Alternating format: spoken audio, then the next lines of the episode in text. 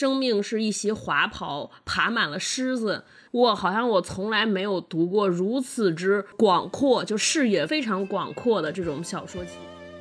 我看这本书的时候，经常会觉得它是一个悲悯版的鲁迅。嗯，他有一次在跟张大春的一次对谈里面，朱西宁跟他讲说，有事的小说好写，没事的小说不好写。但是朱西宁没有解释什么是有事，什么是没事。面对当下，诚实书写，文学最高，用文学的方式去对抗，或者叫用文学的方式去不服从。假如你先生来自鹿港小镇，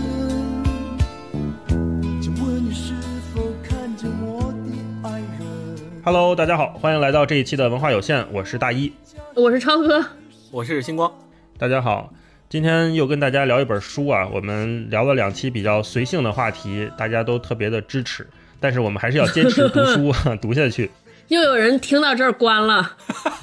有可能。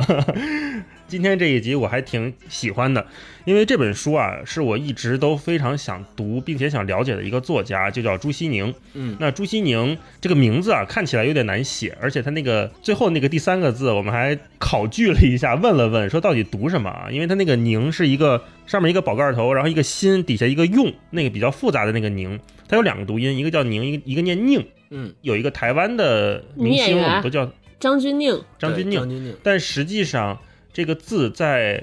朱老师他这个名字里面读宁，朱西宁。嗯，我们还还问了一下编辑，查了查，所以今天我们就要聊聊朱西宁的一本新在大陆出版的书，叫《破晓时分》。嗯，那朱西宁是谁呢？可以说他是台湾文学的现代文学的起点，或者是一个天花板式的人物，因为他跟太多人有太多的连接了。如果说朱西宁你不熟悉的话，那我接下来提几个名字，你肯定听过：朱天文、嗯，朱天心、唐诺、朱天一、张爱玲、胡兰成、莫言、张大春、杨照，这些名字肯定大家都很熟悉。其中有文学启蒙级别的人物，像什么张爱玲啊，下到我们之前也聊过的作家，像唐诺啦，像朱家三姐妹啦这样的我们非常喜欢的作者。那他们都跟朱西宁老师有密不可分的联系。对。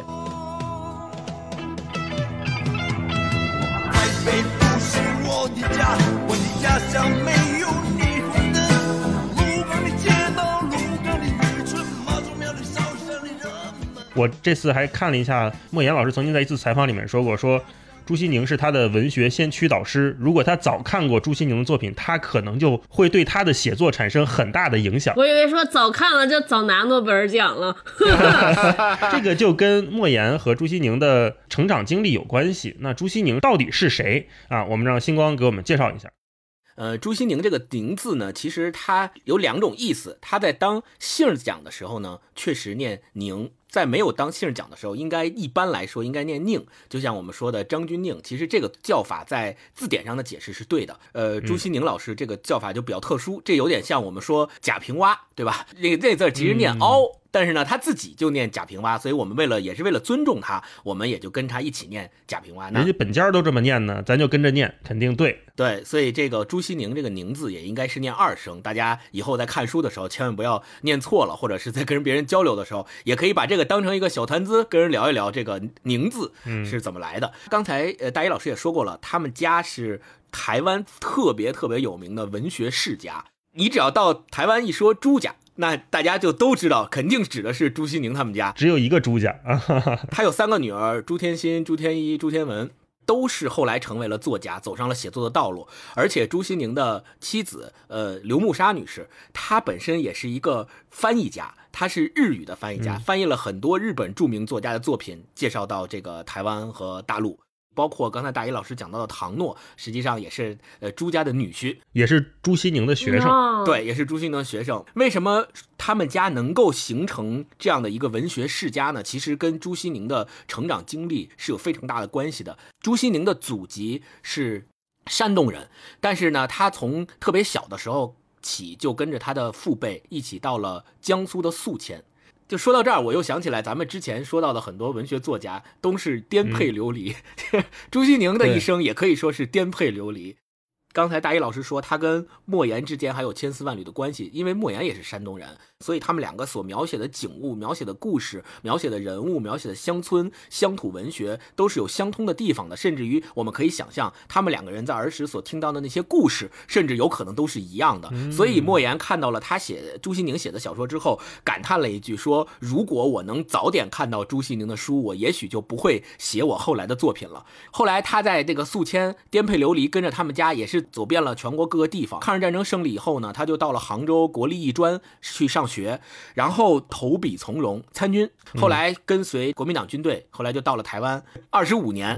从上等兵一直干到了陆军上校。然后在这二十五年的时间里，虽然他是军人的身份，但是他还依然坚持写作。当时他跟段彩华和司马中原这两个人并称为台湾陆军中特别有名的三剑客。军旅作家，就是从这个时候起，他在台湾文坛上就有名了，开始陆陆续续的发表了他的很多小说。嗯，他后来组建了一个文学社，叫三三文学社，他们每期就会出那个期刊，叫三三集刊。然后在这个文学社里面，当时汇聚了很多台湾对文学特别有这个爱好的文学青年们，都汇集到他们家，然后跟他们经常一起做一些文学的沙龙啊、探讨啊、写作呀、征稿啊这些活动。后来唐诺。也也是其中之一，后来就成为了他的女婿啊，这有就是他们之间有这样一个渊源和故事。就说到那个朱家的这个三姐妹，还有一个段子，我那天在群里面跟朋友聊天，他们讲，给我逗坏了。他们说，就是朱天文、朱天心的名字，据后来朱西宁和他们讲说，取自文心雕龙啊，就是文心。然后朱天一吓坏了，说以为我要叫朱天雕呢。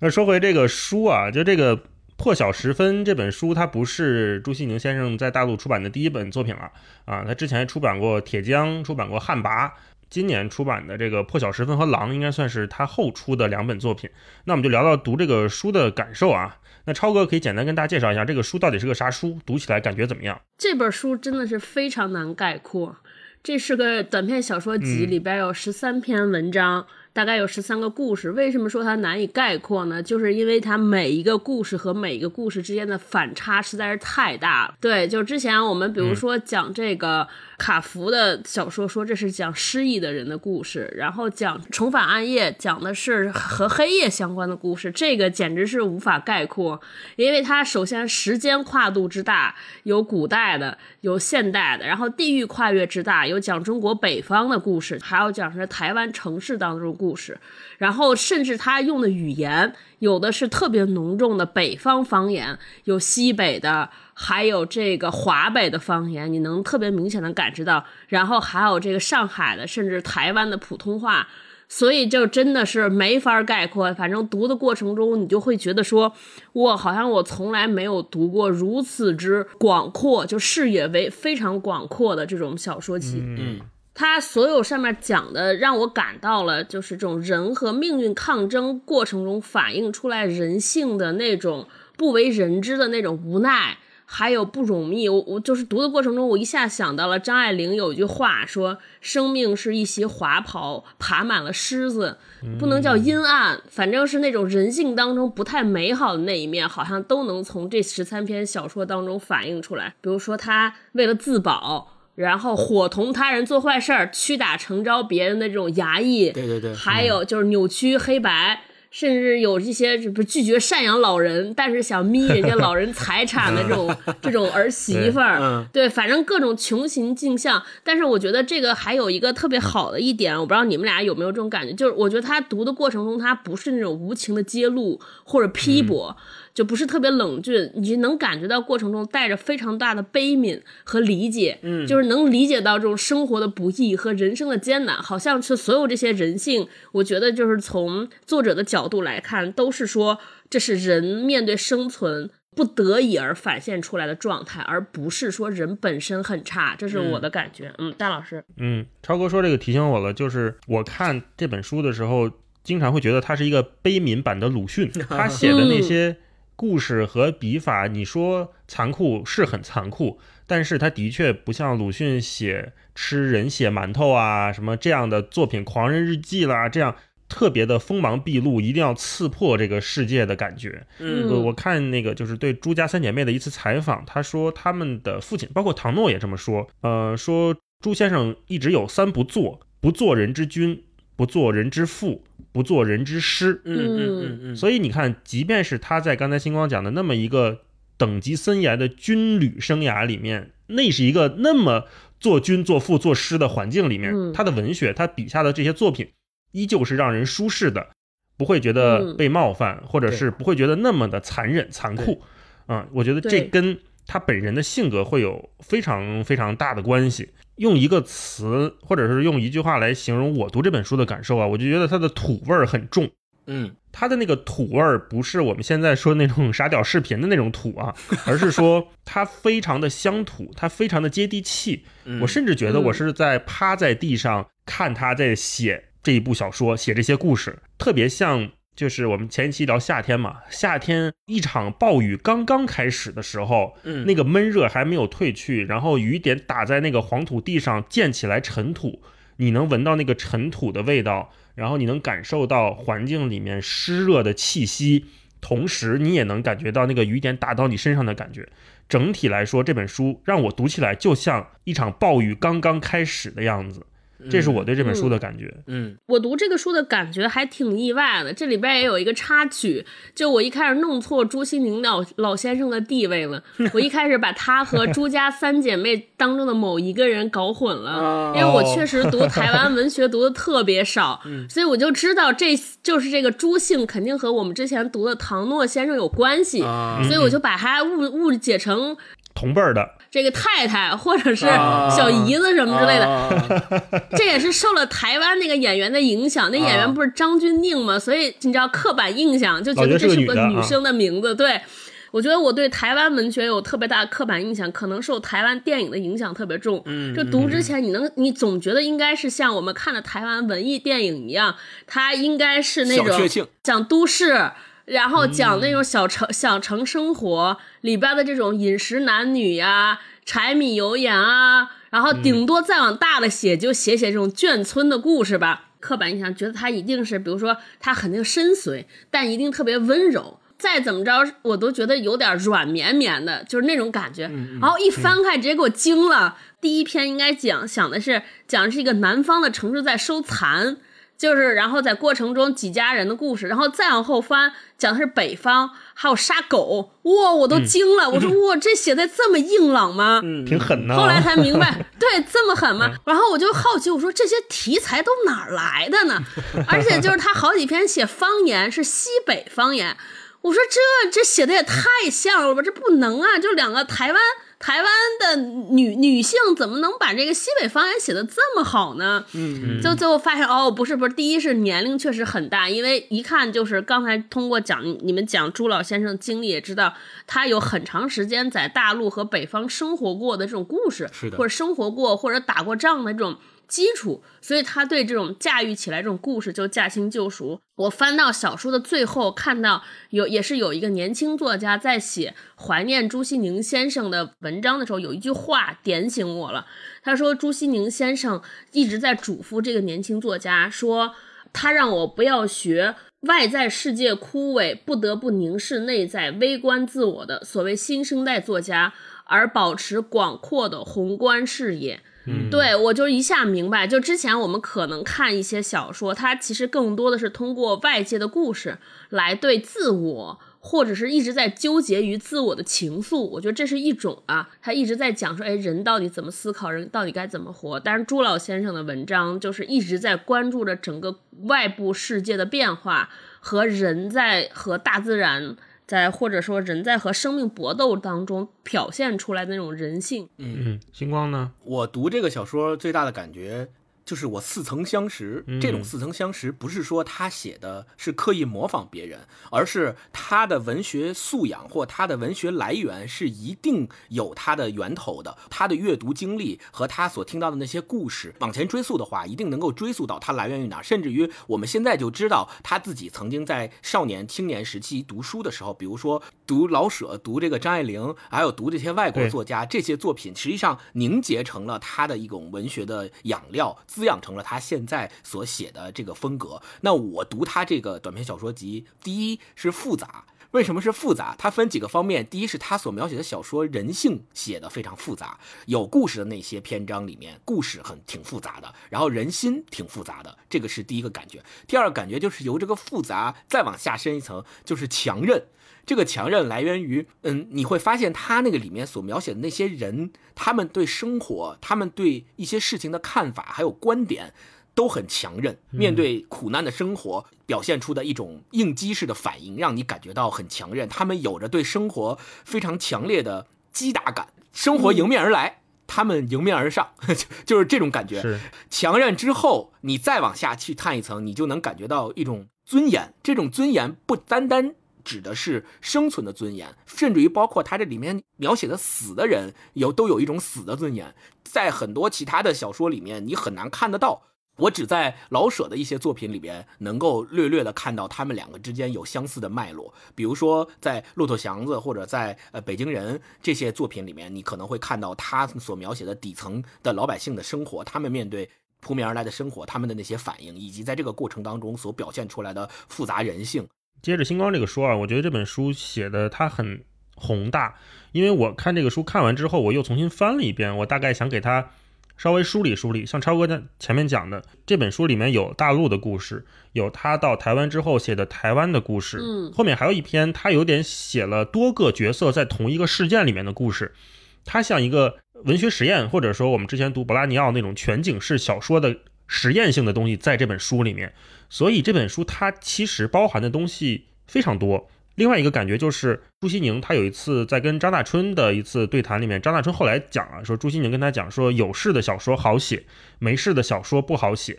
但是朱西宁没有解释什么是有事，什么是没事。不过我们看《破晓时分》这本书，你就能感觉到很多故事最后是无事发生的。比如说第一篇就是《春去也》那个文章里面，最后什么事儿都没有发生，是一个。被隐藏或者是被压抑的欲望，嗯嗯，但这件事情它没发生。比如说偷古贼那一篇，他写的是人心的冷漠；然后写土狗记那一篇，土狗记那一篇里面，他其实写了一个想象的敌人，最后也什么都没发生。再包括后面的失车记，它其实就是一个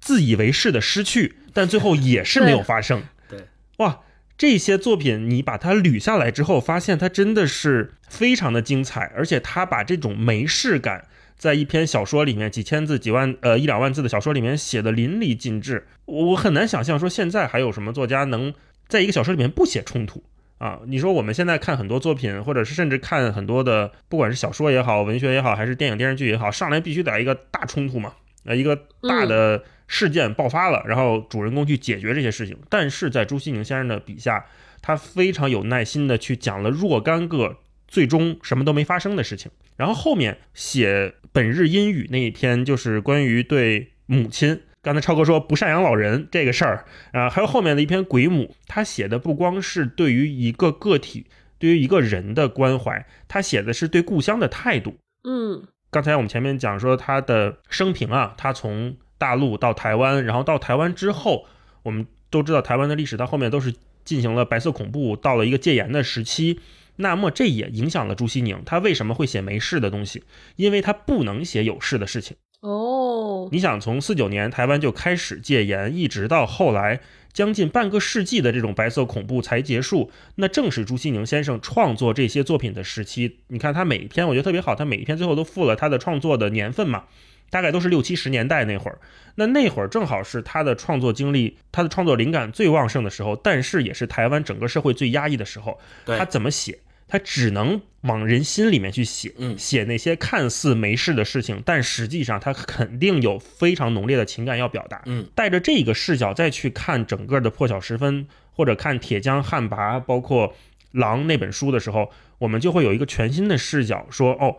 他到底想表达什么？他把这些对故乡的怀念、对人心的审视，然后对环境的容忍，或者是环环境对他的挤压，都融入到了这一本小说里面。所以这本书真的非常的了不起。对我之前一直特别想摸清台湾的这个历史和他这些作家的一个怎么讲脉络吧，或者是大概的方向，一直没有找到一个很好的契机。但是如果说有朋友，也有我这样的困惑的话，我觉得从朱西宁先生的作品开始读起是一个非常好切入的点。嗯，因为像刚才前面说的，他其实是一个承前启后，并且开启了台湾文学的一个起点式的人物。对他前面是刚才我们说的鲁迅、张爱玲，是一个我们中学里面都学过的，呃，从新文化或者是从什么白话文运动下来的这一批人。他后面就是我们现在又都很熟悉的一群当代作家，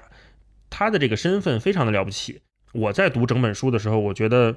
他想写的东西很多。嗯，如果说我们把这本书也看作一本看作一盘专辑的话，它的 A 面可能就是在大陆的故事，B 面就是在台湾的感受，然后他穿插了一些他想在文学里面做的实验。嗯，我们在这本书里能看到朱西宁非常多的面相。呃，我接着大一的补充一下，呃，提到朱西宁他在对有事和没事的小说的分别的时候，然后张大春的理解是说，嗯，什么叫有事的小说？就是在这个小说里面着重于去塑造人物、去布局情节、去设计情景、去象征一些主题，这些手法都属于去塑造小说的有事儿。那没事的小说是什么？就是不去塑造前面说的那些，而只是强调叙述的形式。我把这个东西讲出来，至于我想表达什么样的意思，其实是需要读者自己去揣摩的。他这个小说集里面有很多小说，更多的着重于的是心理描写，而且这种心理描写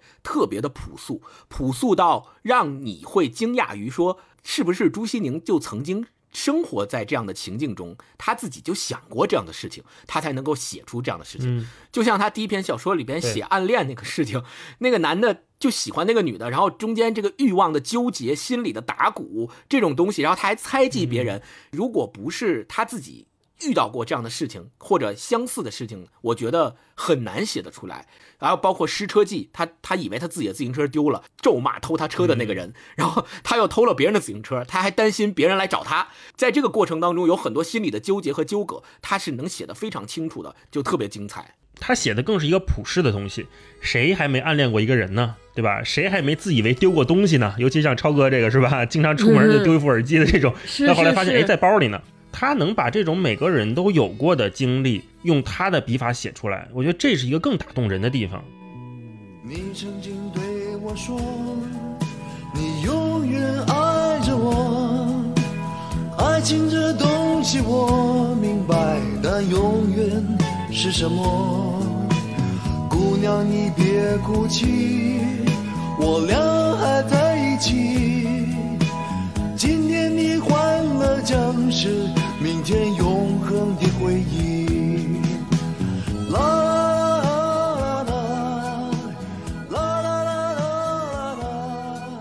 那接下来我们可以聊聊这个一共十三篇故事里面最喜欢哪篇？我最喜欢的其实是一篇叫《也是滋味》，我不知道你们俩有没有印象，讲的大概是一个中年男性，然后自己的老婆孩子回娘家去了，然后他获得了片刻的。自由。就是首先整个文章它是一个第一人称，就是一个男男的唠唠叨叨，我觉得这个首先感官特别新奇。就这个男生用我们现在的话说叫刀子嘴豆腐心，嗯，对，就是嘴特别臭，然后一直说自己老婆这也不行那也不行，就是感觉说，哎呀，他们可走了，我可以我要出去浪了，我要出去快活了，但结果其实也除了去找自己的老朋友之外无地可去，然后那个老朋友过得也不咋地，就是我觉得他的好玩之处是，以前一说到刀子嘴豆腐心的这个这个词语，我像我就会联想到，比如说我姥姥，或者是就是这种年龄比较大的女性形象。但现在看到他是一个呃中年男性，然后絮絮叨叨，带着怨怼，同时还有一些可爱。对，这是我第一次见这样的形象，而且我觉得在这个唠唠叨叨当中，把夫妻关系和男性之间的友谊写的也特别有意思。就比如说，呃呃，他夫妻关系就是老夫老妻之间嘛，他虽然嘴上每一句都是在怨，都是在骂，都是写在悔恨，哎，觉得我怎么跟这女的结婚，我的婚姻怎么这样？但其实每一句 背后都是这种离不开妻子，对，离不开这个家庭的那种幸福。其实在我看来，然后对，然后写这个中年男性之间的友谊，我觉得特别好玩的就是，他虽然是去见那个男的，但你你能感觉到这种人和人之间微微弱的这种 battle，就是他的朋友在外人看起来是过得比他自己要好的，因为可能是找了一个经济条件更好的，带来了好多财富，能开一个小超市儿什么的。用他解读就是又酸酸柠檬，就是他找各种，他说 你看，虽然他有钱吧，但他媳妇儿这个他气管炎。不给他自由，就反正我觉得就是特别有趣味。就突然间，因为之前的那些文章、那几篇小说，呃，他讲的都是一些就离我生活比较远的这种宏大的叙事，突然间变成一个家长里短的这个男男的，然后从车站送出来，絮絮叨叨，有贼心没贼胆儿，嘴上说不行，其实身体很忠诚，就是反正我觉得就特别好玩儿，然后整个人写的特别可爱，也特别温暖，嗯，这是我特别喜欢的一篇。星光，你最喜欢哪一篇？我最喜欢的就是《失车记》那一篇，跟超哥这有点像。说说为什么呢？超哥刚刚说的那个，就是他老婆去回娘家了，然后他自己在那胡思乱想，说什么我老婆走了，我可以放浪一点了。其实也是描写的自己的心理，就是他一直其实都没有跟别人有过什么对话，从来都是通过自己心里面的想法去描述他所处的这个环境，不管是去找他的老朋友也好，还是去喝酒也好，还是去路上走看见谁了，看见什么小姑娘了，然后又招招他喜欢了之类的，其实都是他自己心里面的描写。《失车记》这篇也一样。这个男的他自行车丢了，他是一个送报的，然后自行车丢了。你想，自行车就是他送报的工具，自行车一旦丢了，就没有办法按时按点的给别人送报，完不成工作了嘛。然后他就特别懊恼。他就想说什么什么人天杀的丢偷了我的自行车，别让我抓着，抓着一定我怎么怎么弄你。开始胡思乱想，但是呢，他在胡思乱想的同时，为了按时的送报，他还拿了别人的自行车，骑着别人的自行车去送报。对，就相当于他又是被偷了车的人，又是偷了别人车的人。然后在这个双重身份的影响下，他就一边在路上送报，一边就开始想这些事儿，说谁偷了我的车，真烦。然后又想说，哎，我偷了别人的车，会不会别人也正在找我？然后我。我要不要去报官？哎，如果要报官的话，警察会不会管？他们管会不会问我什么这个那个的？他们可能也会问我说，特紧张。对，你的车是从哪来的？你他又把我又牵扯进来了。然后说，那我应该怎么办呢？那特逗，对，就特别逗。然后他就来来回回的，是描写他自己的心理，特别真实。首先是因为大一说的，我们每一个人都有过丢东西的经历。也许在你丢完东西之后，心里也会有跟他一样的想法。另外就是最后这个故事的结局特别的好。他最后他到了对他特别好的一家这个就是老头老太太家里面。就老头老太太把他当干儿子看，警察来找这老头老太太，被他看见了，然后他就以为警察已经追查到他了，准备要让他去这公安局自首去，心里特别忐忑。然后进屋门之后也不好意思跟人老头老太太说，哎，我偷了别人的车，结果没想到是人公安局去找人家说。他丢的那辆车找着了，让他去公安局领。嗯，整个的过程当中，你跟着他一起心情跌宕，一起忐忑，一起去这个思索，说到底这事儿应该怎么办。最终的结局呈现在你面前之后，让你哦，原来是这样，一下就心情舒畅了，释然了。对，这是我喜欢的。东风不来，三月的流雪不飞，你的心是小小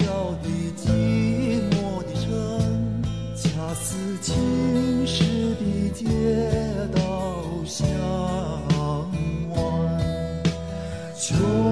云不响，三月的春微不见，你的心是小小的窗飞青烟。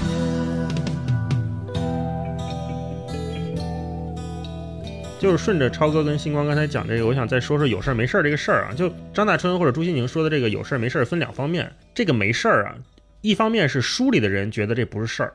另一方面是书外头的人觉得这不是事儿。嗯这就涉及到我们读这个小说的预期，就是主人公觉得这不是事儿，但是我们看起来张力很大。比如说这个《土狗记》，或者比如说《冷雨》，比如说后面的《鬼母》那两篇，好像是主人公很冷漠地接受了这一切，但是我们看起来他是似乎又有反转，或者是他似乎又不那么正常。嗯另外呢，确实书外头的人觉得也没什么事儿，就是刚才星光说的什么《失车记》啦、《春去也》啦，或者是什么这些故事，他是写出了我们每个人都有过的经历、有过的感情，这样就更容易这种没事儿更容易产生共鸣。嗯就是沿着大一说这个没事儿，我想起来当年冯小刚形容四肢愈合的电影，我觉得就是他那个形容的话特别能拿来说明读这篇小说的感觉，我觉得印象非常相似。他说那个感觉就像是从潜艇底下发射出一颗炸弹，就是你从表面上看着好像没有发，就从海平面上看好像没有什么特别大的波澜起伏，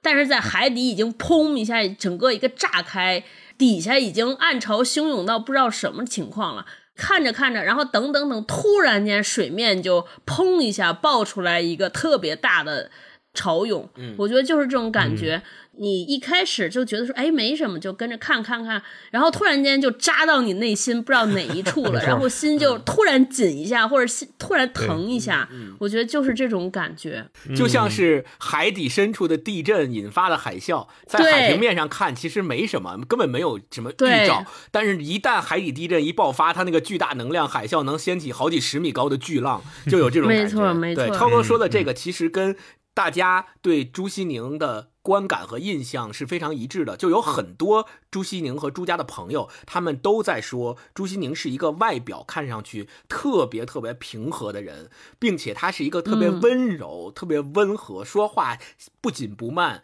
就从来不跟人生气，也从来不用特别暴躁、特别大脾气的那种说话的方式去跟人交流，就是一个非常非常温柔的人。但是我们看他的小说，却蕴含着巨大的能量，他没有。刻意的去克制这种能量，他只是在他的叙述中，在他的小说中，慢慢的娓娓道来，就能让你感觉到他所蕴含的那种血性。嗯，那就说说我喜欢的啊，我最早看第一遍的时候，我特别喜欢《春去也》，也就是第一篇，因为我觉得他把人和人之间那种感情的张力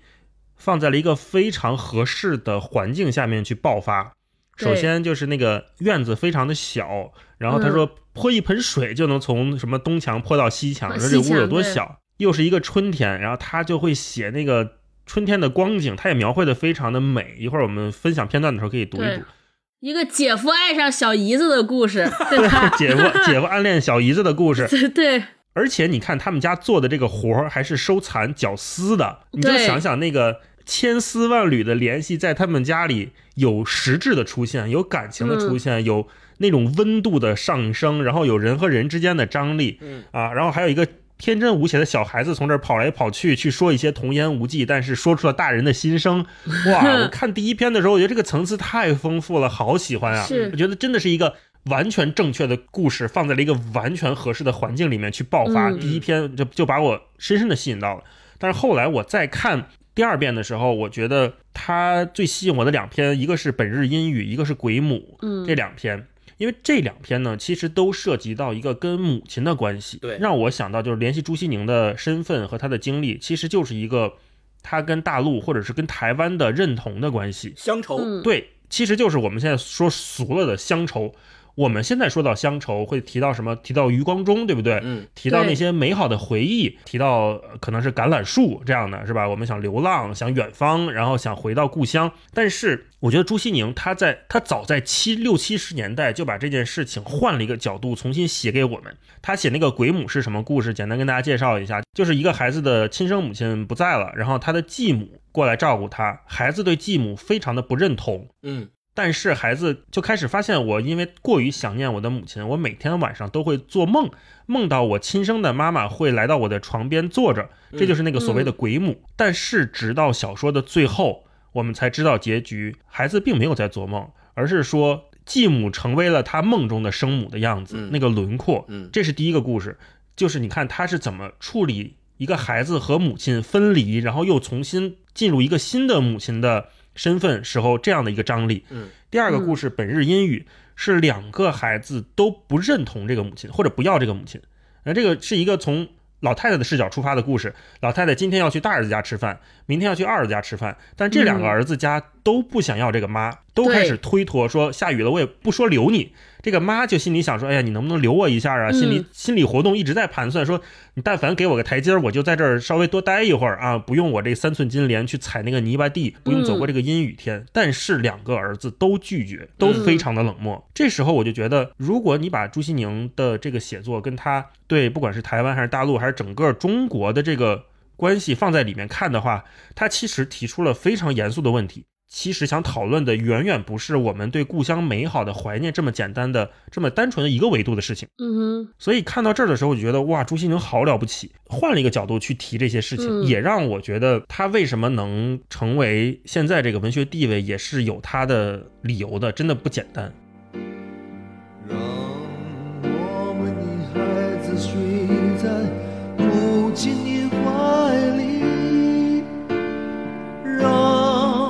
母亲的希望寄托在孩子的梦里。当三月阳光轻轻抚照着大地，春风也带来了清潮成长的消息，让我们的孩子睡母亲的怀里，让母亲的希望寄托在孩子的梦里。当流水悠悠飘来花香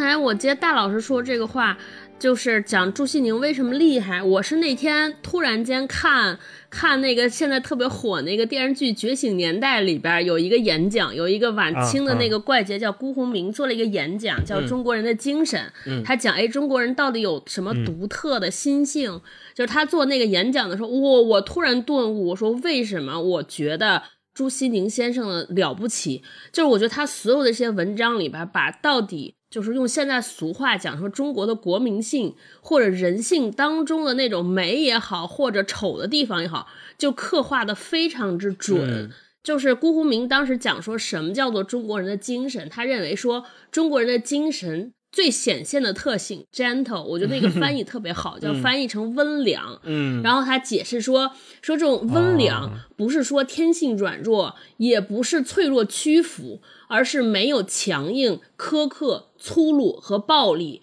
他说，真正的中国人可能是粗鄙的，但粗鄙之中没有粗野；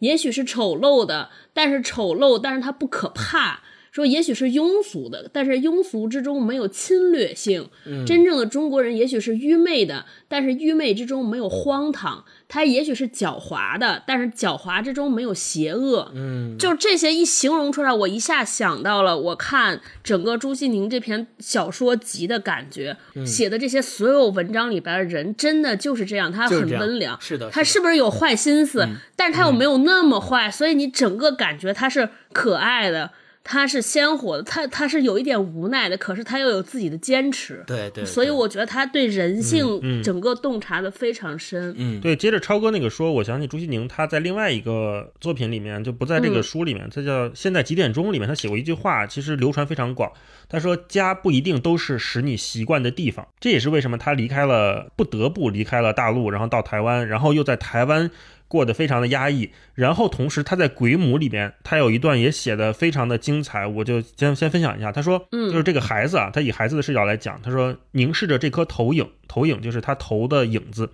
凝视着这颗投影，梦的翅翼打起盘旋，螺状的盘旋，偌大的房屋静得可怕。不错的，家之外那些庞杂的市声仍然闹着失眠。这个失眠的都市总要兴奋到很深很深的夜，无从辨明的市声，机械的、叫卖的、敲击的、喧嚷的、电器的，而唯独这一栋空旷的房屋，这个叫做家的所在，能听见落针在地。嗯如果说我们还是把这个家放作他当时生活的台湾的话，完全可以对位，就是外面的世界那么的喧嚣，那么的精彩，那么的引人入胜，但是这个家里面是消煞的，是一根针落在地上都能听到的声音。他对这个家不一定让他习惯。我补充一下，大一刚刚说到的，为什么他说家不一定都是使你习惯的地方？这个跟他的生平是有非常强烈的高度联系的。就是我们刚才讲到，他从小到大都是一路的颠沛流离，一路的去迁徙，一路的我们甚至可以说是被逐，跟着他的呃家里的长辈们一起。不得不离开某一个地方，往往都是被动的、被迫的，在流浪。嗯，然后在这个过程当中，哪怕他后来跟随军队到了台湾，也是不断的去辗转于他所住的地方，然后他坚持。不买自己的房子，坚持不考虑买房，因为他认为他总有一天是要回到大陆的，这是他自己的一个非常强烈的念想。但是很遗憾的是，这个念想直到他去世都没有能够成为现实。但是我们可以看到，这个念想一直萦绕在他心头，通过他的笔，通过他的作品，通过他的小说，强烈的表现出来了他与大陆、与他的乡愁、与他的乡土之间的联系。我们生活在大陆的人，我们都读不到的感觉，我们都读不到的故事，我们都没有办法去亲身体会和体察的那种乡土的情节。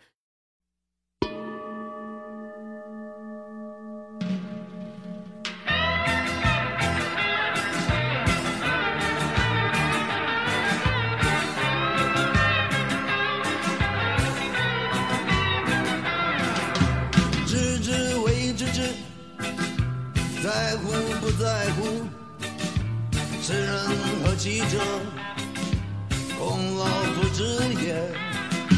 知之为不知，在在不在乎，知人何其者，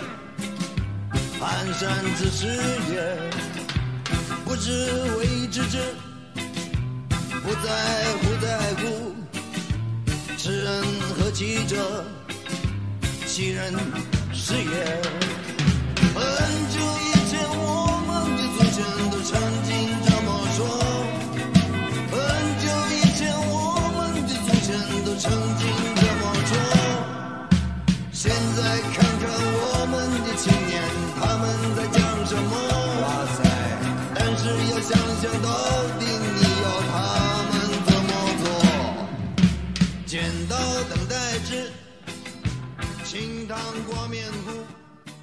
好，那我们接下来就进入我们的朗诵环节啊。看看朱西宁先生的笔法，虽然跟我们现在熟悉的这种白话文不太一样，但是他写的也非常的精彩。我们就轮流吧，一人来个两三段。超哥先来一段。第一篇里边有一段，对他说：“这岁月好似这丝锅的飞轮，乌拉乌拉老转着不停，谁也不等的，谁也留不住那么的抽走多少铲土的血丝，人也把这血丝织成锦缎，编成绦子。”人也用这丝绣龙又绣凤，多美好，也终不是残的了。对，这就是大老师刚才说的那个姐夫暗恋小姨子的故事里边。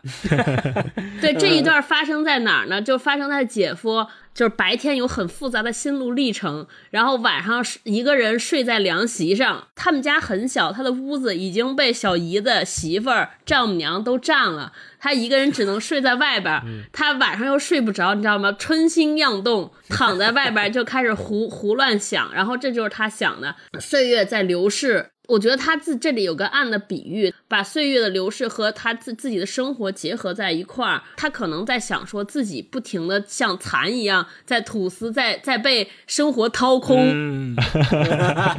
啊，成就了别人。超哥说这个，我我就跟一段，也是这一篇，我的确标了。我后来突然想，如果是我们春天推荐的话，早一点读这个书，我可能会推荐这一本书，就春天适合读的作品，就是万物萌动，那个感情在里面，哇，太浓了。就是也是这个。春去也里面的一部分啊，说一天下来，脚踢手刨忙不停的，摊到这样拼搭的铺上，原该倒头就扯鼾，偏偏就不行。听着布谷鸟一身春暖，一声声叫春，连绵春雨，梦给盐水淅淅沥沥打穿了千个窗，百个洞，打碎了。翻一个身，挂子口袋里的铁烟盒碰在丝架子上，打惊的大罗也没有这样想，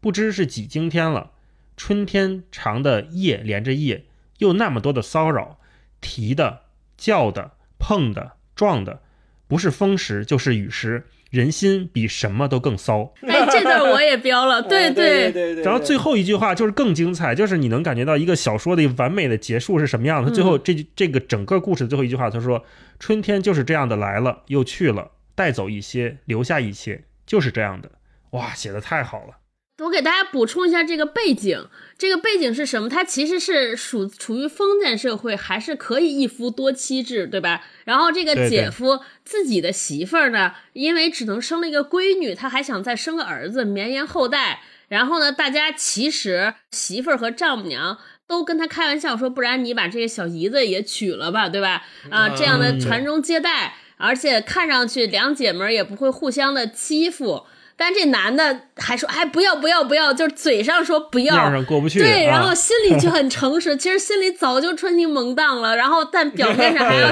表现出说 你们这些就是搞搞这一套，不要我很好。所以就他这个张力体现在这儿，心里很想要，表面上还得表现出风轻云淡。我觉得就这个特别好。对对。我补充一下，其实我也标了这句。大家既然都说这段，我就先说这一段吧。就是我标的是那个特别有意思。他们不是他不是看上他那小姨子了吗？嗯。然后他自己跟他媳妇儿有一个小女儿，那个小女儿也特别可爱，刚刚学会说话，然后老是在前往前前后后的在他们干活的时候去跑。就小孩嘛也没事干，就老陪着他们一起，然后特别可爱，但是童言又无忌。对，然后就是他自己心里想的什么东西呢？又。没有那么多顾忌，不像这个主人公一样，心里头老是想说：我我我该不该跟他说？我该不该这么干？我可能这么干不太合适。对，孩子有没有这种顾忌？然后就有一段写的特别好，他是这么说的：他说孩子就有些存心不良的，躲在桃树背后，抱着桃树干往后仰着打滴溜，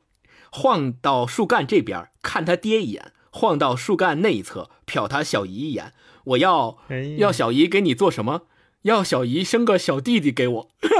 说做小姨的给弄得很意外，仿佛一时还不明白这个意思。爹说，我娘不会生小弟弟了。嗯，就这段我就读的我我自己都乐了，我就能想象到他那小姑娘抱着树干在那转悠，关键还是个桃树。对，小姨还逗他说：“你想让小姨给你什么东西啊？”然后那小孩童言无忌就说：“我想让你给我生个小弟弟。”他们之间的这个伦理关系 实际上是不允许，现在最起码还不允许他小姨给他生一个小弟弟，没有这种关系。但是这小孩就想要个小弟弟，然后他又觉得说：“哎，我妈说了生不出小弟弟了，那你小姨你给我生吧。”这就就这种感觉让你觉得哦就。又真实又可爱，然后在那个环境描写之下，又那么的恰如其分，又让你感觉不到说，哇，这个事儿好像是是一个冒天下之大不韪的事儿，让你感觉哎。挺美好的，就让你甚至于觉得说好像也还行。对对对，就是小孩再一次把皇帝的新衣 这件事给捅破了。就是表面上还在那儿斯斯文文的，还在这儿来呢，结 结果就被他女儿一下戳中了心事。他肯定就特别慌乱，说哇，他肯定想说，如果连我小女儿都能看出来我想干嘛，是不是所有人都知道了？对哦，就这个这句话背后应该还有他的惶恐。他可能以为自己演的多好呢，结果说哇，我闺女这么小都看出，那完蛋了，是不完犊子了，是不是所有人都知道了？对对对对对，有道理。超哥不说，我还没想到。这篇小说特别有意思的地方就在于，到最后，我甚至认为，其实全家除了他自己之外，大家都知道他是怎么想的了，只是就这层窗户纸他没有捅破而已。就哪怕丈母娘带着他小姨子回老家了，没有见不着了，告别了，他心里头还在春心萌动，还在荡漾呢。但是。即使这样，他小姨子和他丈母娘应该也知道他自己心里到底是怎么想的了。然后他最后那个结尾留了一个伏笔，就是说春天到明年还会再来，他们明年还依然会干这个事儿，对吧？然后也许明年丈丈母娘还会带着小姨子还来他们家帮工，那还会发生什么事情，就由读者自己去想象了。我觉得这个伏笔埋的特别棒。嗯嗯嗯。好，那我们再来一轮，再来一轮。我分享就是我刚才说我特别喜欢的那篇文章，一个絮絮叨叨的中年男子的故事。故事背景就是他把这男的把他媳妇儿和家里三个孩子送上火车，在火车站看上一个特别漂亮的姑娘，然后再想入非非。他然后那个姑娘就是在嘴里叼着一张站台票，然后那个站台票出来的时候就把那个站台票给吐了。然后这是他后边。这段情景之后的心理描写，他是倒是丢在地上，曾被那排没齿咬过的落单月台票，很逗人胃口。捡是不知道，不怎么好意思捡，除非下作一点蹲到那儿系系紧鞋带什么的，哎，犯不着。但除了我，谁也不知道这张被丢弃的月台票是个什么来历了，就像冲着车站的花园中央那棵龙柏一样。没有多少人还记得他是谁，在什么时候栽种的。我知道，去年送我女人回娘家过清明节的那天。对他，他后边这个特别逗，嗯，就其实是写了一个中年男人的寂寥，写了个寂寞。对他一开始还在就是各种看漂亮的姑娘，而且还想着怎么。就是追这个姑娘把妹，就大家好像让我让我觉得说他是个情场老手，这个人可能老干这些事儿，媳妇儿一走他就出去跟别的女的浪去了。结果他后边往回一转，说去年来的时候送女人的时候，他都注意到那棵柏树，就可见说他其实是个多么老实的人。而且我觉得这细微之处也说明了这种结婚多年之后这种中年生活、婚姻生活当中的。就是大家已经没有什么话可说了。你想送人的过程中，他跟那媳妇儿就俩人，根本无话可谈，以至于他 闲的都去看那个别人怎么种树，而且记得很清楚，就可见他生活多么无聊，多么苍白。这就是我特别喜欢这段。超哥说这个，我突然想起来刘震云的那个一句顶一万句啊，就有的时候就人的悲欢是相通的，一句顶一万句里面也是就。中年夫妻到后期就是完全无话可说，一一句话就给你怼回来了，或者说一句话都不想说，就那个劲儿。但是两个人心里都有各自的小九九，就疯狂盘算。啊，是，这个就是啊。嗯，大老师来。好，那我分享一段啊，我分享一段就是叫《冷雨》的一篇。那这个呢，其实就是讲田地里下冰雹，然后这些。嗯，农民他是怎么去处理这些冰雹的？我看的时候呢，有一种稍微有点猎奇的感觉，因为首先我也没割过麦子，但其次我也不知道在当地会有这样的习俗。这个习俗是什么呢？我给大家简单的念一段啊：天上云层重重叠叠，红的要滴血，黄的又像生了病，还有一层低沉沉的灰云，一团又一团急急的飞跑，仿佛天也跟着降低，低低的压下来。不知为什么那样重，就要坠到地上了。人都说怕要下雹子了，怕要下冷子了。可人不这么说，人都避讳那个，都说坏喽，要下冷雨了。天是这种凶色，人的脸不知是因着天光还是害怕成那样子，蜡黄蜡黄的，一面气急败坏的抢着收割那些总要还再迟两三天才能更丰实一点的麦子。人是在跟老天抢夺粮食，跟土地拼命。这样的吉巴黑，镰刀老是砍在指头上，抓一把鲜血掩住了创口，却不敢歇一歇。看着天色，可又埋下了头去，使出大劲儿猛译了。那个译就是割麦子的那个意思。后来就是这个故事发展发展，知道原来老妈妈带着一个闺女在这割麦子。那闺女呢，因为前一天晚上被老妈妈指使去田里偷别人家的麦子，让这个看田地的一个算是个流氓占了便宜。这个流氓说：“我来，第二天你你你你让我弄一下，然后我第二天来帮你割麦子。你让我弄一下，太棒了。但实际上，这个流氓第二天来了，也没有帮他割麦子。下冰雹这一段，我觉得哇，写的太精彩了。说起风了，地上黄沙扬起来，一下子就刮得天黄地也黄。人爬到牛车上压住麦垛子，漫天尽是飞散的麦苗，那层低低的云跑得越发慌乱了，好像什么都在急急布阵。”准备来场很像样的冰雹，天上乌云黑的要往下滴墨，滴下来的却是这些白冷冷的袍子。雨把尘埃打落，展眼望去，真够清亮的。风向陡然变成四处八方又狂又乱的搅着狂欢，冒着樟脑丸那么大的雹子没命的抢。袍子越下越大，打在盛着磨水刀的黑罐上，打在泥罩子上，打在镰刀上、斗笠上、车架子上。没有这样又悦耳又刺耳的响声，这娘慌得不顾周全，车上的还是地上的。他娘忽地想起了什么，丢下镰刀，四处去捡袍子，吆喝他三妞一起捡，吃呀，赶紧吃。三招姐他娘拖着一掌心蛋大的袍子，要多着急有多着急的逼他吞下去。三招姐愣愣的，以为他娘生了疯病，快点吃，快吃下去，吃了老天就留住冷子不下了，快呀，我的小姑奶奶。嗯，他娘倒像是跟他说着私房话那样的踢挤，生怕给谁偷听了去。要吃你自个儿吃。三招姐儿没有好生气，一扭脸去抱地上卖姑子装车，隔着斗笠袍子也一样的把脑袋打痛。他娘赶紧过来抓住他，你看看人家，你看看人家是怎么的。他娘指着盛家地里的情景给他看，只见那边盛家两个大妞来不及的往下吞袍子，连那个过门还没满月的新娘子也在内，一个个捡起满掌的冰雹，冻得扎着手，只顾往那姊妹俩手里送，催着他俩吞下去，吃吧。黄花闺女一吃，老天爷就留住冷子不下了。他娘还在催，可是三招姐一颗也不肯吃。反正最后就是这个三招姐还是吃了，说嘴唇冻得又红又发麻。她知道，就直属她知道，就算她一口气吞下整斗笠筛子的袍子，那又中什么用？张开眼睛，怜惜地看了他娘一眼，在那一张尽是苦命纹的脸孔上，仿佛也绽开了一丝巴望，全都聚在他三妞身上了。娘，算了吧，够了。三招姐喃喃不清地说：“可怜的妇人，还不知道那点什么也不值得做的梦，不用袍子打，全在夜里粉碎掉了。只能看到三妞又重新闭上眼睛，睫毛梢子上悬着亮晶晶的两滴清泪，不流也不消。还有什么呢？轻轻的小唇上挂着一丝清淡的苦笑，什么也没有了。看那凄惨的田野。”然而冷雨还在不停地打在人们哀哀上告的心田上。嗯，整个这个故事我觉得写的太精彩了，因为你看前面刚开始说要下冰雹了，整个天阴下来，然后人们开始抢，跟大自然去抢，说我赶紧把这两三天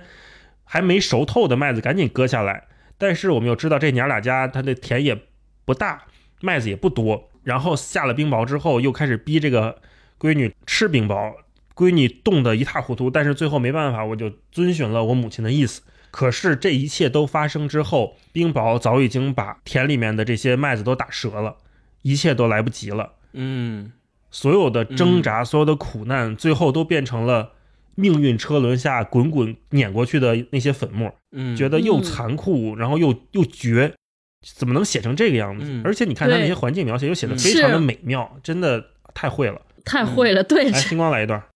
我要分享的就是我刚才说，我特别喜欢那篇《失车记》里面。嗯，我之所以喜欢，是因为它第一描写的特别可爱，第二它充分的表现出了那个丢车的送报人的心理的状态，第三是它的语言特别好，就是我马上要分享的，它的语言特别的平实，特别的通俗，让你感觉到。原来我们平时就是这么说话的，然后他就把这种方式用在了你的心理的表现上。比如说最经典的这篇文章，它写于一九六四年，我就看着看着我就笑了。为什么呢？因为一段写着一句话，就是我们现在也在不断的用的一句话。他说：“好在这辆单车也不是自己的，能骑几天都难说，不是借也不是偷，顺手拉来应应急，报总得按时送到，不信用立刻就有人来顶。”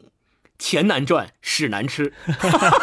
我看，对我看到这段我就乐了。我说，哦，原来。这个钱难赚屎难吃不是现代咱这么新发明的新词，那个时候就已经有人在用了。六四年他写这篇文章的时候就已经在写了，就就这句话“钱难赚屎难吃”这个事儿本身就是已经流传很久的一个歇后语或一句话了。我就觉得哦，一下我就找到了，似乎找到了我们平时说话的时候的一种源泉或者是一个来源的地方。社会的焦虑一脉相承。对 对，然后同样还是这这里边还有一段也是我觉得特别有意思。这段讲的是他到那个老头老太太家，就发现警察已经到那个老头老太太家去询问这个人是不是住在你这儿，户口是不是在这儿。然后他心里就开始忐忑。他是这么写的：他写警察说，要是由着他老人家细说根由，怕执勤的警爷要换班来听，感情由不得他老唠叨下去。景爷要问了，这人现住哪儿？劳驾告诉我们一下。嗯，就这段话，我为什么单独挑出来读这段话，就让我感觉到特别的有一种京味儿，就像我们看老舍的《我这一辈子》。的时候，你看我这一辈子，其实他一开始讲的就是由这个主角他自己来讲，说我这一辈子是从什么时候到什么时候，我经历过晚清，经历过民国，对吧？那我在这个过程当中，我又当警察，我又娶媳妇儿，我媳妇儿又跟人跑了之类的。其实他就是用自己的这种自己的叙述来讲述他自己的故事的。那。同样的，在《诗车记》里边，我刚才念的这一段，就让我仿佛又看到了这样的一种叙述方式，而且他这个用词特别的精味儿，什么感情由不得，还有包括说劳驾告诉我们一下，这种让你就感觉到说，哎，好像他就是一个从小生长于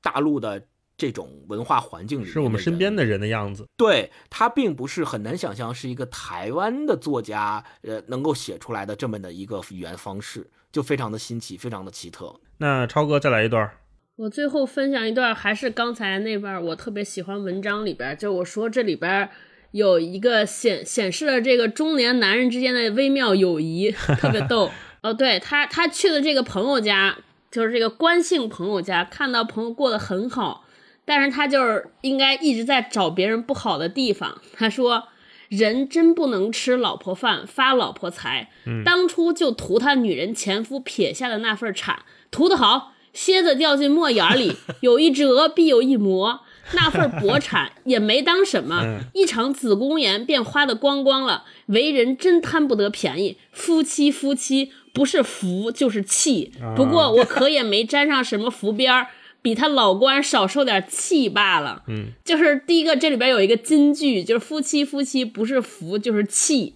对，跟春晚小品似的。对对对对对，他其实是可能从客观的角度来讲，别人觉得这个男的是比他过得好的，但是你知道人就是这样，人每当过得不好的时候，就去看看比自己过得更不好的人，寻求一些安慰，然后他就找各种角度说，哎，你看他找的媳妇儿生病了。就是他找的媳妇儿管他，然后通过找各种别人不如他的角度，让他得到一种自洽。我觉得这特好玩儿啊！我分享这段，金光来一段，我来一段是呃来自于这个故事《鬼母》这个故事，就是刚刚大一老师分享过的。这个后妈被他的继子当成了梦里面的生母，这个这样一个故事，就在最开头的时候，他讲到这个继子，就这个小男孩，他其实从小就失去了亲生的母亲嘛，所以他的性格就变得有一些古怪。然后在描写他性格古怪的时候，有一些描写就是让我读着我都能感觉到那种起鸡皮疙瘩那种感觉。他是这么写的：这个小男孩叫奔奔，就是三个牛在一起的那个奔字。他说，奔奔喜欢做别人不能够做的。他能把两片盐碱轻易用指头一掀，便折叠上去。盐碱里层那血赤赤的鲜肉翻朝着外面，眨也眨不落的，视觉上仿佛罩着一顶红色透明帽檐儿。还有算不得什么的，奔奔能够每一颗牙齿缝子里夹进一枚废剃刀片儿，夹上七枚八枚，一口的利齿对错出金属的狰狞。张大他闭不拢的发酸的颚骨，东追西追下那般胆小的女生尖叫，常识的总会被锋利的刀刃割伤了牙肉或者唇肉，奔奔自己总能觉察得到。尝得出血的咸和腥味儿。我读到这儿的时候，我浑身起鸡皮疙瘩。我就想象他把那个剃刀片夹在自己牙缝里，然后去吓别人，然后同时把自己的嘴唇和自己的牙龈给弄得都是血，然后流下来，然后还能自己尝到那个血的味道。这个孩子就是真的是很古怪，而且我能切实的从他的描写里面感受到那种刺激，那种血的腥味儿和那种血的咸味儿。伊藤润二那个通感了。对对，一一下就让我通感了，浑身起鸡皮疙瘩。我就感觉这还把刀片夹自己牙缝里是什么感觉？哇，特别的鲜明。嗯，我想起来，我小时候就是有身边的小朋友、同学就能把那个眼皮翻上来，然后露着那个血丝，就就有这样的人，每个班里都有这样的人。我就感觉到哇，真的是描写的特别的真实，就像是仿佛就在你眼巴前儿有那么一个孩子，就就那样干。嗯。那我就分享这个也是鬼母这个最后一部分啊，就最后说，就这个小孩儿本本知道了他妈灵魂不是他的生母啊，是这个继母后半的。他们俩有一段对话，说那声音悠悠的说：“妈真该死，原想吓一吓你。”苍白的脸从那一转黑发底下扬上来，本本一震，然而真是把本本激怒了。本本一下子感觉到什么最宝贵的东西从手里流失了。你吓不住我，是。没有吓到你，奔奔好勇敢。继母求援似的双手伸过来，平放在床上。妈只想吓吓你，好让你不敢睡在这儿，好跟妈睡到那边去。我不要。嗯奔奔撕扯着头发，然后捶打着床板，给他一个满足和安慰的母亲的鬼魂，猝不及防的就这么幻灭了，什么也没有了。可是你需要妈妈照顾。不要不要不要，这块写的特别逗，他写的就是 标。就是标志的标，就是这小孩就念急了不要不要合起来。对，奔奔发狂的摇着头。继母木木的站起来，他那满头长到肩上的黑发，平时总是挽一个高尖儿，而现在全部散下来。他那张原就很白很瘦的脸庞便愈发的更白更瘦了。妈真希望就这样下去，真好。每天每天就等着夜里到这儿来，听你亲热的喊妈，听你那么多的真心话，也听你那么多可爱的谎话。笨笨的黑眼瞳动也不动地固定着，为一时涌到心上来的那么复杂的激荡而抽搐了那张小面颊。笨笨似乎干瘪下来，软弱下来，在那片刻之间，当电灯突然大亮的时候，全文结束。嗯，我把我觉得他把小朋友的情绪、大人的想法，然后整个环境和整个故事的配合，就描写的非常的恰如其分。那你看《鬼母》这一篇作品，完全可以对位到朱西宁先生本人的经历。奔奔这个小孩，他的生母去世了，那就是朱西宁先生从大陆离开，他失去了他山东的祖籍，他在江苏成长的经历，这些他都没有了。他的故乡已经消失了，他的母亲消失了，那他来到了一个新的环境，有了新的继母。那这个继母就是当时的台湾政府。台湾政府对他们做什么呢？那奔奔作为一个新来的孩子，或者说台湾后来管他们叫外省人嘛，他们也自称是外省人，就是因为他们不是台湾原住的原住民，不是本地人。那这些外省人为了让自己在后妈面前显得更有力量一点，就像一个小朋友非常可笑，我们大人看起来很可笑、很幼稚的种种行为，把自己搞得很可怕，对吧？在嘴里含刀片儿，把自己伤害，伤害到自己，就是为了让自己看上去更强大。那在这个后妈面前，孩子会这么做。那后妈做了什么呢？后妈也就是后来的台湾政府。那台湾政府就是去创造所谓的恐怖，去吓唬这个孩子。那我们都知道，就是后来的白色恐怖。那这个孩子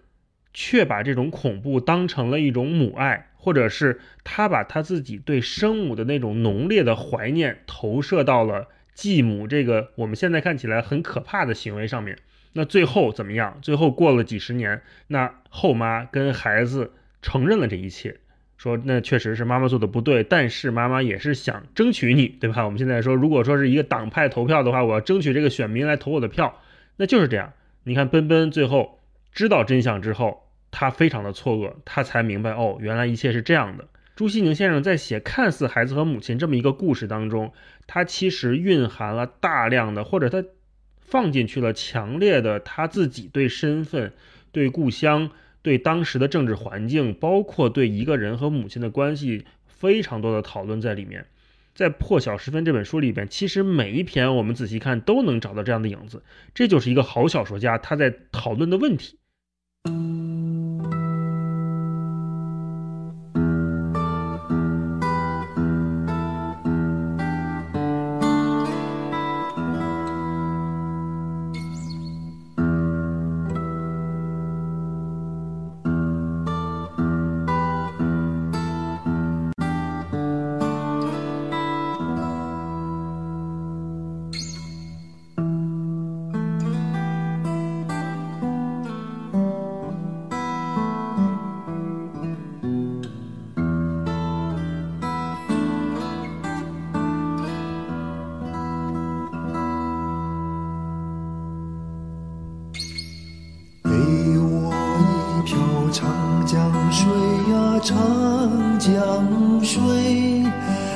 秋一样的长江水，那醉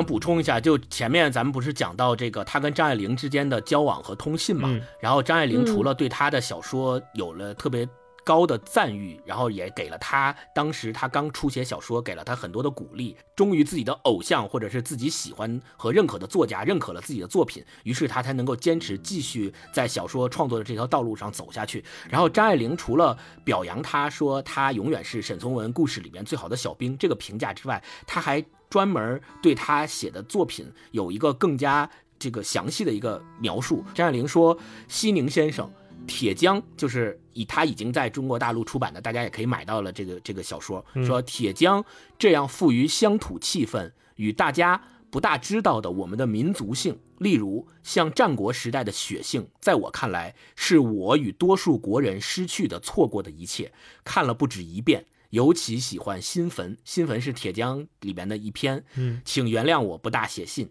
祝见笔。这个是张爱玲看了他的《铁匠》之后给他的评价和回信，我觉得特别好的概括了朱西宁先生他的写作风格里边所能够代表的所谓的叫乡土文学的这样的一个传统。但是呢，说到乡土文学，又不得不提到在七十年代的时候，台湾省内掀起过一个运动，叫乡土文学的论战。在这个论战里面，曾经就有人归纳说朱西宁和呃，另外的一些作家，他们是乡土文学的代表，但是朱西宁对这个是不认同的。嗯，他自己专门写文章去反驳这样的一个归纳。就你，因为我们大家之前我已经说过了，朱西宁其实是一个特别温和的人，他从来也不发什么脾气，从来也不对自己的作品写一些就是评价，就别人评价他的作品，他也从来不回应，他也从来不谈论自己的作品怎么怎么样，不不自辩也不辩白的这么一个人。但是呢，有人把他归为乡土文学之后，他专门写了一篇文章来非常隐晦的表达他的观点。他的观点就是，他认为通过一种文学的风格，或者是文学创作上的时间，来把一系列的文学或文学作家归类为。同一个品类的这种行为，他是不认同的。他认为我们不应该这样去归类文学，我们也不应该这样去归类作家。嗯，补充一点吧，那个三三书房或者叫三三学社，就是它能超越这一些我们所谓的地缘或者是政治方面的事情，因为那个三三它要有一个来历，前面那个三就是三民主义啊，那其实是当时中国的这种思潮，那后面那个三其实跟朱先生的信仰，呃，这个基督教有关系三位一体，啊，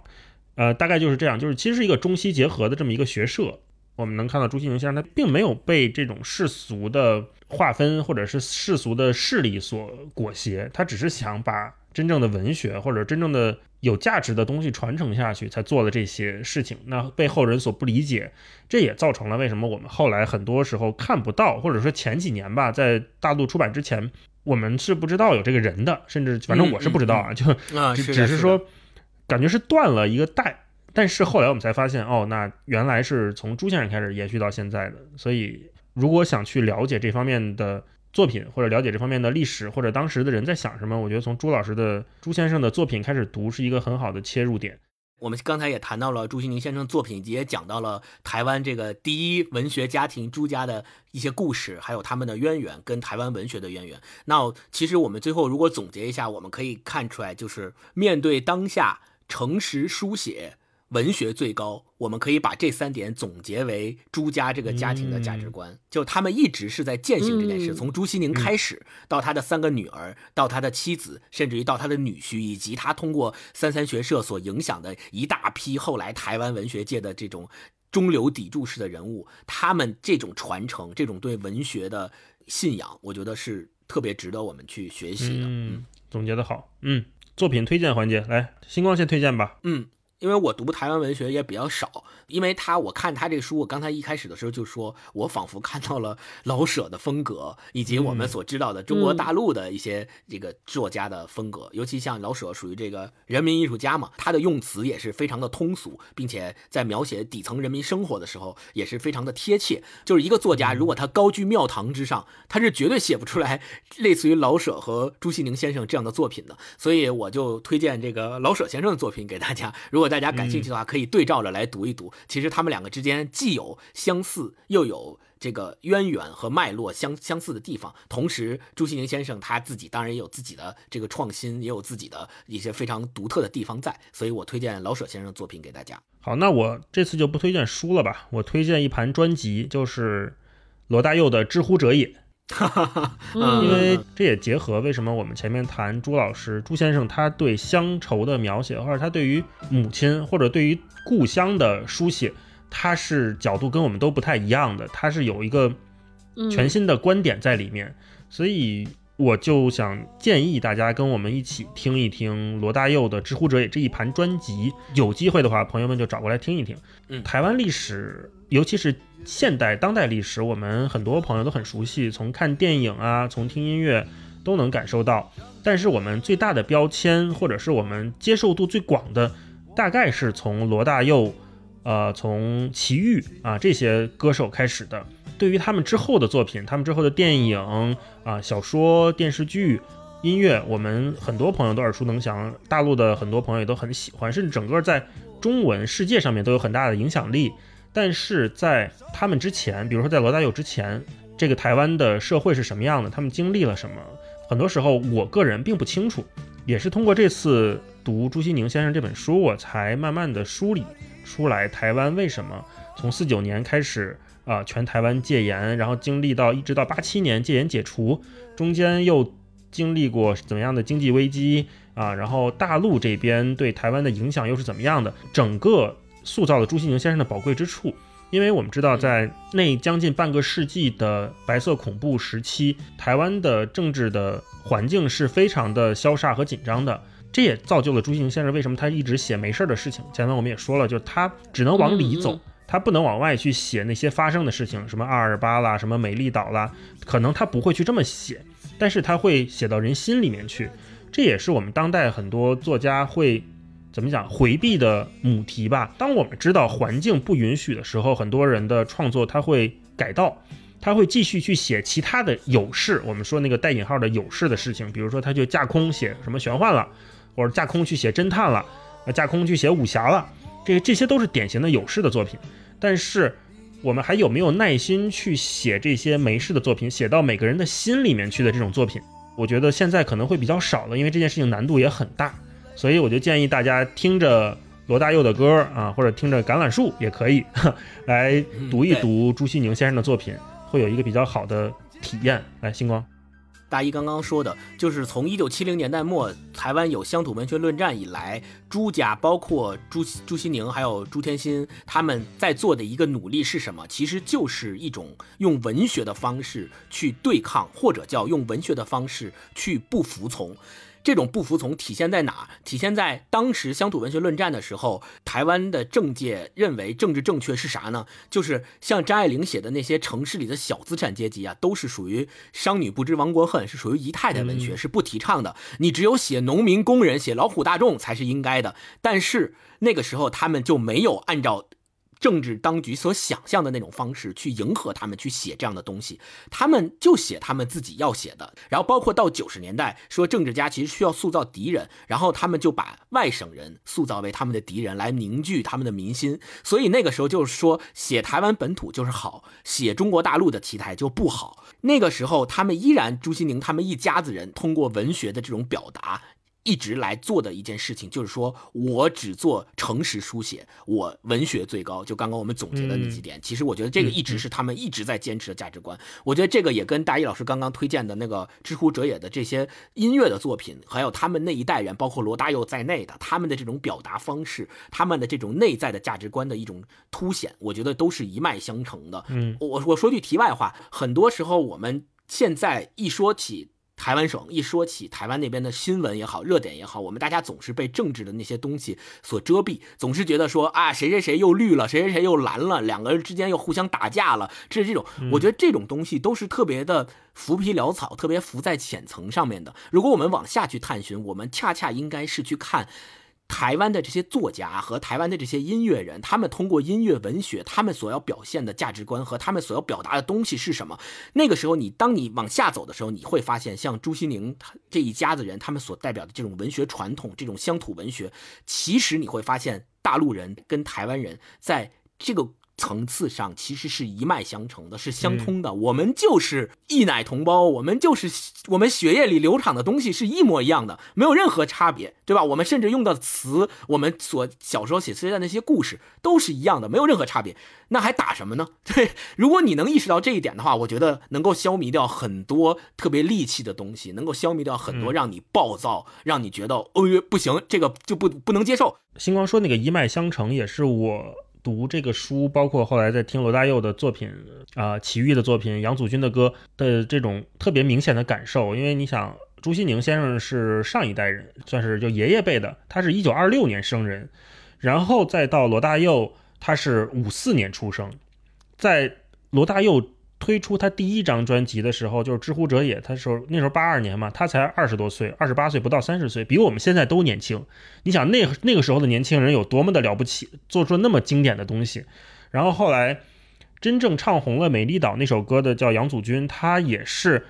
五五年出生，跟罗大佑前后脚。他那会儿唱红《美丽岛》的时候，他才二十四岁。你想那会儿的年轻人，我觉得他们绝对接成了朱西宁先生他们想用文学去表达的东西。他们从在流行音乐里面找到了更广泛的大众，没错，让更多的年轻人认识到说我们真正珍惜的是什么。所以就推荐大家来听听这些歌吧，我觉得非常的有有意思。这一期节目我们也给大家准备了一些福利，如果你听到这儿的话，你就有机会获得这个福利啊！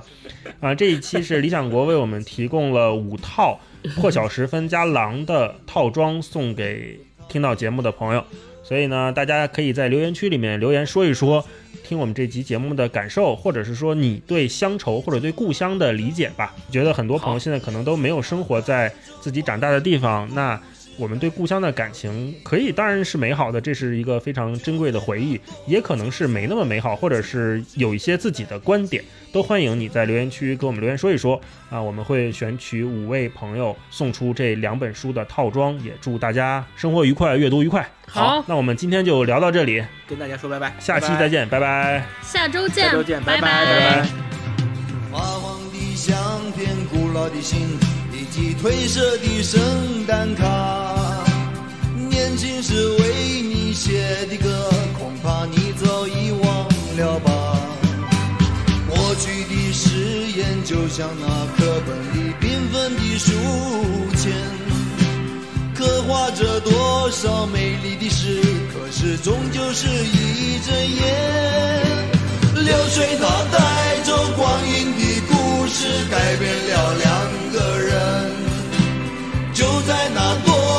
伤感的初次流泪的青春。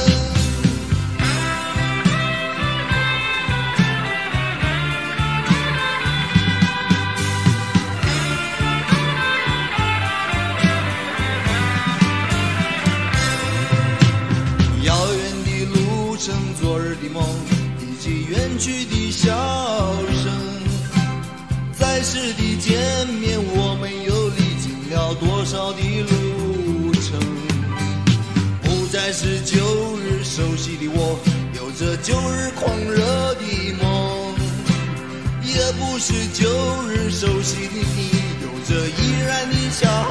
容，流水它带走光阴的故事改变了我们，就在那多愁善感的初次回忆的青春，流水它带走光阴的故事改变了。